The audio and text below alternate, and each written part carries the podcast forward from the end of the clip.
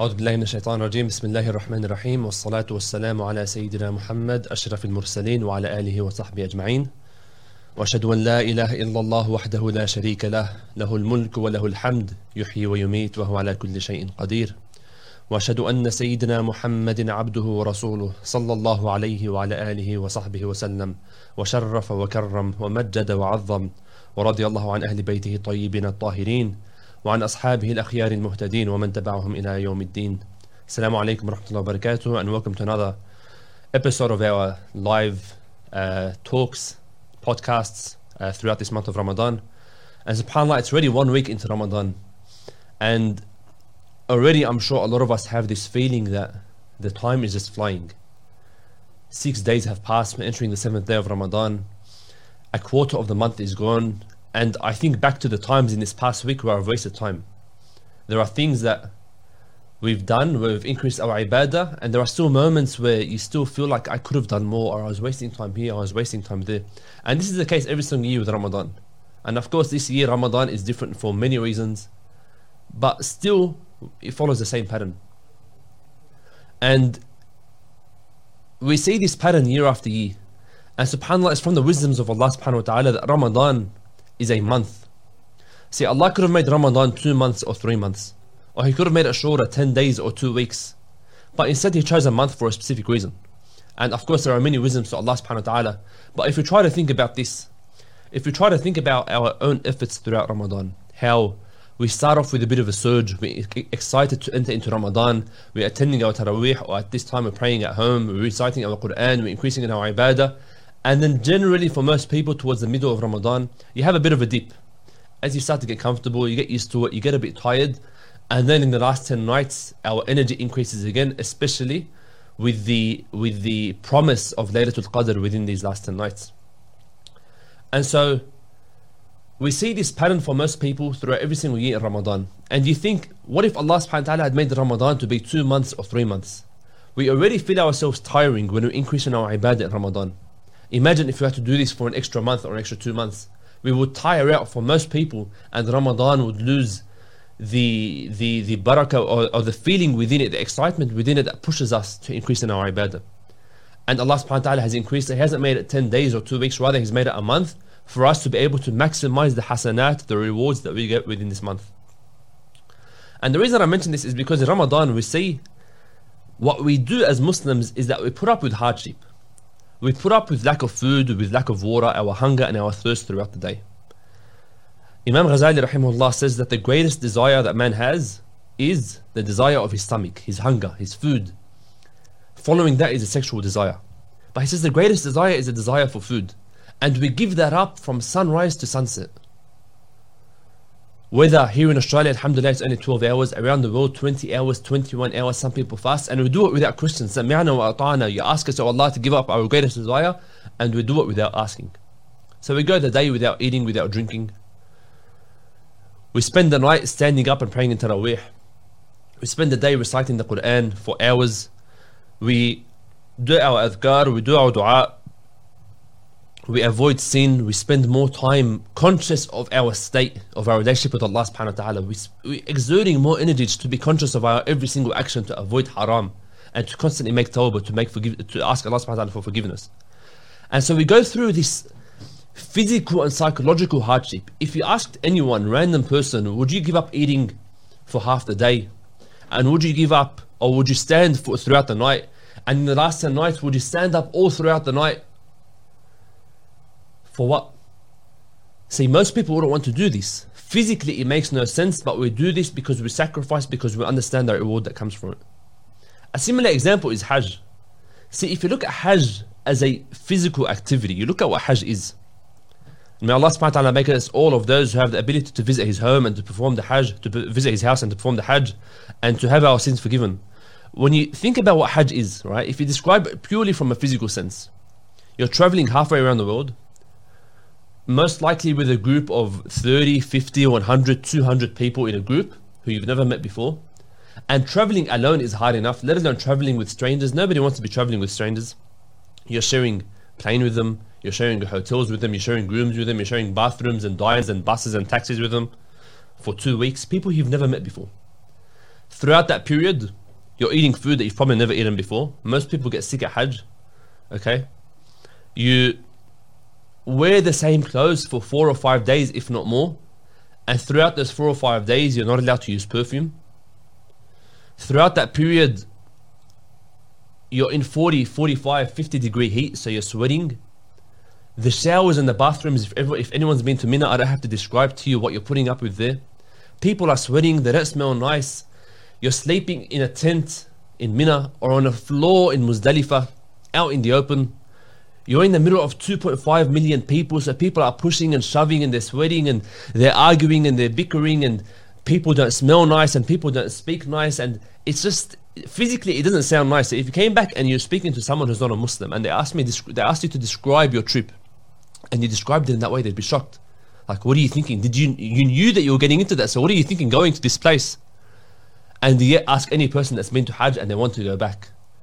Why? Because we understand that this hardship is temporary. Ramadan is one month, but I'm willing to put up with the hardship and the last 10 nights, especially because I know the immense reward. Hajj is hard physically and psychologically, yes, but I'm willing to put up with that hardship. Why? Because the reward is promised from Allah subhanahu wa ta'ala.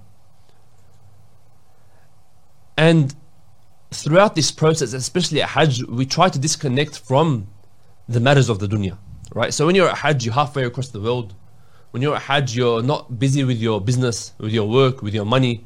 You're not hanging around with your friends. You're not hanging around with your family, spending time connecting with people.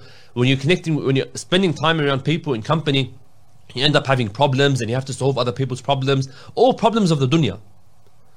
None of that is an issue during Hajj, or for the most part, it's not an issue during Hajj. And in Ramadan as well, to a less extent, even though we still work and we're mixing with family and friends, we have more focus on Allah subhanahu wa ta'ala and the religion. Now, why do I mention all of this? My topic today isn't about Ramadan, it's not about Hajj. But the reason that I mention this is because ask anyone coming out of Ramadan after a month full of hardship, despite, sorry, after a month full of worship, despite whatever physical hardship that they've gone through, ask them if it was worth it, they'll say yes. Ask anyone who's been to Hajj, was it worth it? They'll say yes without a doubt. They'll say that they'll do it again and they wish that Ramadan could stay or that they wish that they could go to Hajj again. And the reason that I bring this up is because today's topic of this talk, if I could summarize it in one word, it's about happiness. You see, as humans, we have desires. Whether it's food, whether it's company, whether it's sexual desires, whether it's you just want to be around people who, who you enjoy their company, you know. We have these desires that we want to fulfill. And when we fulfill these desires, innately we feel happiness. We do things that make us happy, so we feel happy, right?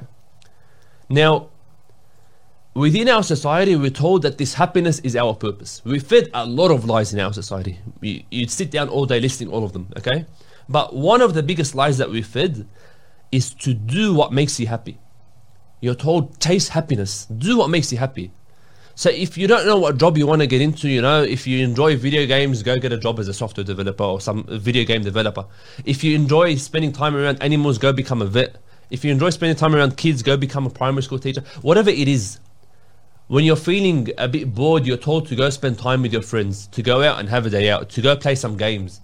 You're told to, you know, and then within society you have alcohol and you have smoking and gam and gambling because it triggers that little bit of happiness, but alcohol and smoking and drugs because they give you that momentary happiness. Why are all of the, these things so popular? Because you're told to chase happiness, do what makes you happy. Now, all of these things are fine within, in, in, with the ones that are halal, of course, are fine within in, in and of themselves. Spending time with your family and friends is fine. Going on a holiday is fine. Eating and fulfilling your desires is halal. It's fine. But the problem is when you make that your purpose. Why? Because as humans, we can never achieve true happiness. Ask yourself this what is it that makes you happy? What is it that makes you personally happy? I'll use myself as, as an example. If I was to pick one thing right now, I'd say food makes me happy, okay? If I could go out right now, I'm feeling a little bit hungry, and I put a pizza in front of me, a nice meat lovers with extra cheese, and I had a bite of the pizza, you'd see me with a big smile on my face as the cheese was stringing off the piece of pizza, okay? I would be happy in that moment. You'd probably struggle to find me in a happier moment than that, okay? But come back to me two or three hours later and you'll find me hungry again and I'm looking for something else to eat. Because that happiness, it was, I hit a peak, but it didn't last. Whether you enjoy spending time around people, you enjoy company, you want to be with your friends and your family.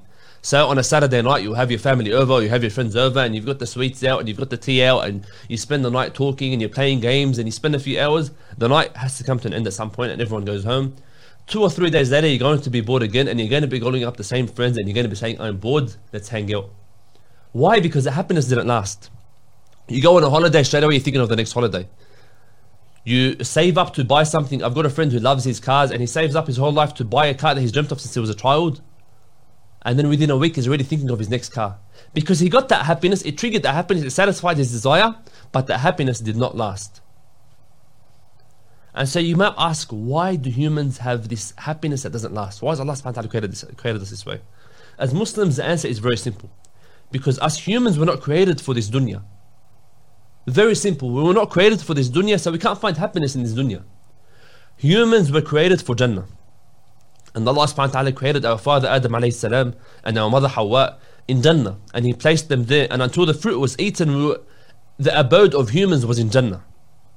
And so after that, Allah subhanahu wa ta'ala says in Surah Al-Baqarah, He says, وَقُلْنَا ضْرِبُوا بَعْضُكُمْ لِبَعْضٍ عَدُوٍ وَلَكُمْ فِي الْأَرْضِ مُسْتَقَرٌّ وَمَتَاعٌ إِلَى حِينٍ He said to them after that, Go down all of you as enemies to one another. So Adam alayhi salam and the shaitan who caused them to fall into that mistake. He said, Go down as enemies to one another. And you will have within the earth mustaqarru wa mata' You will have mustaqar, a place of settlement. Somewhere, and see, it's the word mustaqar does not mean a home. It does not mean somewhere where you're sitting and you're living there forever. It's somewhere where you're settling. Wa mata' and provision. Ila so for a time. Not forever, for a time. And so this was the command of Allah subhanahu wa ta'ala to Adam alayhi salam and to humankind for the rest of time. But when we heard, but when we lived within this dunya for generation after generation, we lost sight of the temporariness of this dunya. We lost sight of the fact that we're here ilahin just for a time. And we live here like we're going to live here forever. And this is where we have that struggle of trying to find the balance between two things. Ali ibn Abi Talib anhu said, Work for this world as if you will live forever, and work for the hereafter as if you will die tomorrow. So we work for this world, we work for this dunya, we try to build up a future for future generations. And this is part of the wisdom of Allah subhanahu wa ta'ala, where the way that Islam encourages the interaction between families, between societies, within the masajid, within the community, it encourages interaction between the older generation and the younger generation. Where the young learn from the wisdom of the old, but then the old also see that there's a future generation who need provision provided for them for a long term. So even though I may be old and I may be about to pass away, I still work to build something. I still live within the dunya as if I will live forever because my descendants will live here forever. Because my family will live here forever. There's a hadith where Rasulullah said that even if the hour were within sight and you had a sapling, a seed within your hand, plant it. Find a place to plant it. Because first of all, there's an ajr in that, there's a reward in building something. But we still have to work for this dunya. We still have to build within this dunya. So work for this world as if you will live forever. But he says, Ali ibn Abi Talib, he says, work for the akhirah as if you will die tomorrow. Because what do we have if we pass away today? Where will we be resurrected tomorrow? We will be resurrected with Allah subhanahu wa ta'ala. And we will be accounted for all of our actions in this dunya. So yes, I work to build things for the future generations. I work to build a stable community. I work to build a legacy some people want to build. But we don't neglect the akhirah, we don't neglect our deen. And we tie the two together. So even though we want to satisfy our, our desires, Islam has come with rahmah, it's come with mercy. It hasn't completely shut down our desires and said, no, you can't eat. It hasn't come down and said, no, you can't engage in your sexual desires. It hasn't come down and said, no, you can't spend time with people. Islam has come and stated that these things are your desires and these things you should be fulfilling them, but within the limits that the Sharia places. The halal limits. Why? Because these things have wisdom within them halal food and haram food. Eat the halal. There's so much that's halal and avoid these few things that are haram because Allah subhanahu wa ta'ala within his, within his wisdom knows that there is harm in them. And so it's up to us to follow this. And in doing so, although we're engaging in our desires, we're working for the akhirah as if we'll die tomorrow because we're avoiding the sins. And so I want to tie this to what the title of our talk is today. A hadith of Rasulullah sallallahu alayhi wa where he says, كن في الدنيا كأنك غريب أو عابر سبيل Be in this dunya as if you were a stranger or a traveler along the path. As if you were a stranger. Now we'll tie this towards an example of traveling in a moment, we'll link it to Hajj. But in order to understand this concept of happiness, we live in this dunya. We know that our father Adam salam was created in Jannah and he was living in Jannah before being sent down to earth. And after this, for the ones who follow the commands of Allah subhanahu wa ta'ala, our abode is Jannah.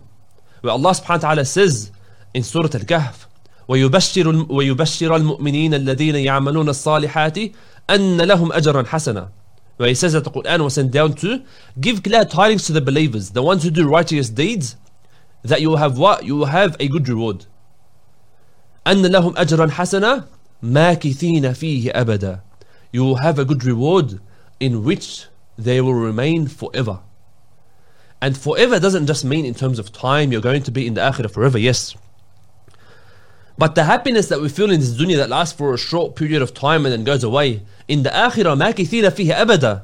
In Jannah you will have أجرا حسنا ماكثين فيه أبدا. You're going to have these good rewards lasting forever. And so this happiness which in the dunya lasts and then it goes away, and then it comes back, then goes away, then comes back and goes away. In the akhirah, it lasts forever. And if you want to understand the magnitude of the rewards or of the how small the dunya is compared to the akhirah. Rasulullah sallallahu said in a Sahih hadith narrated in Musnad, uh, Musnad Ahmad, he said that Allah subhanahu wa ta'ala in the akhirah we will get one of the most miserable people from the dunya. Not just someone, who, average person, one of the most miserable people. And he will say to the angels to dip this person once in Jannah. And after this done, Allah subhanahu wa ta'ala will ask this person, Did you ever face any distress? Did you ever face anything that you hated in the dunya? Remember, this is one of the most miserable people from start of time to the end of time. The person will reply, No, Ya Allah, never did I face anything unpleasant. So after all of that life that they lived on this dunya, one dip in Jannah, all of the hardship is forgotten. And then one of the most affluent people, rich people, happy people, people that lived in the dunya and satisfied their desires, will be brought from Jahannam. Or they will be brought, and Allah subhanahu wa ta'ala will command the angels to dip this person into Jahannam. And they will, Allah subhanahu wa ta'ala will ask this person, Did you ever enjoy any comfort in the dunya? One of the most affluent, one of the most richest from the start of time to the end of time, did you ever face any comfort in the dunya? And the person will say no. So this is a comparison between the dunya and the akhirah. One dip overwrites a whole lifetime of misery or a whole lifetime of comfort, where the person themselves will forget it afterwards. And so Allah subhanahu wa ta'ala is just. There are two abodes, the dunya and the akhirah. And the one who struggles in one of them will not be made to struggle in the other. The one who struggles in the dunya, Allah subhanahu wa ta'ala will not then repeat this person in the akhirah. Rather, they'll be compensated for the hardship and the, and the sacrifices that they made. So this is what Rasulullah sallallahu alayhi wa says, كن في الدنيا كأنك غريب أو عابر سبيل. Be in the dunya as if you're a traveler. Let's go back to the example of traveling. We spoke about Hajj. Let's make it a bit broader than that, right? When you travel, we get on a plane. Those planes, year after year, they get tighter and tighter. As a tall person, my legs don't fit anymore. And so when you sit on this plane, you're uncomfortable hour after hour. I've been on 12, 13 hour flights, 16 hour flights. You're not comfortable. The food isn't the best. You can't sleep well. There's people all around. There's someone who's snoring. There's a baby who's crying. You go for a stopover six, seven hours in some airport in the world where you don't have anywhere to sleep. You don't know anyone there. You don't have anything to do for those hours. You try to sleep on a chair. And you can't really deal with it. You go to eat, but you don't know what you can eat. And the process of traveling, getting from point A to point B, is so uncomfortable. But how many people have you ever met who've gone on a trip, who've gone on a holiday, they've gone to Dubai for two months and then they come back, ask them, how was your holiday?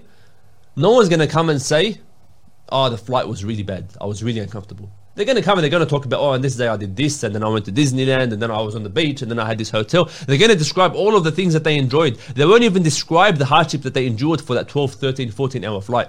Because it's nothing. In that process, they were a traveler. And so they went through that process as a traveler. They put up with the hardship. And so that's how we should be as, as Muslims, as believers. That in this dunya, I'm a traveler. So just as when I'm on a plane, I put up with the tight space and I put up with the bad food, I put up with the baby crying because I know I'm going to get to my holiday destination and I'm going to enjoy myself. And just as in that case, when I'm in the dunya, I have hardship, I have difficulties, but I put up with that. Why? Because I know in the end, the akhirah is the result. Imagine someone who does the opposite. Someone decides, you know what, I want to go to Europe for a holiday. and they look at their budget. I've got a $15,000 budget. Let me decide what I'm going to do. Normally, what would you do? You'd pay your flights, which are about $1,000. You'd book your accommodation. And then with the rest of the money, you've got $12,000, $13,000 left over. You're going to spend it on food. You're going to spend it on activities. You're going to go out to places. You're going to go do things that you're going to enjoy. That's a smart way to spend your money. Now, what would you say to someone who told you, look, I've got a $15,000 budget and I want to go to Europe, so what am I going to do? I'm going to book a first class flight from here to Europe that costs me $14,000. Or is it cost me $15,000? And when I get there, I've got no money. So they had that luxury in the flight, first class flight, the flight, they were spoiled, the chair massages them, they've got the air hostess that serve them individually. But when they get to their destination, I've got no money, so now what? Are they going to enjoy their trip? Are they going to enjoy having no accommodation and sleeping in the street? Having no money for food and having to beg people something to eat, having nothing to do while they're there for their month or two months until the return flight, and so you don't, you're not able to enjoy yourself. So they spent all of their enjoyment on the traveling portion of the trip, and no enjoyment on their destination, or they haven't budgeted anything towards the destination.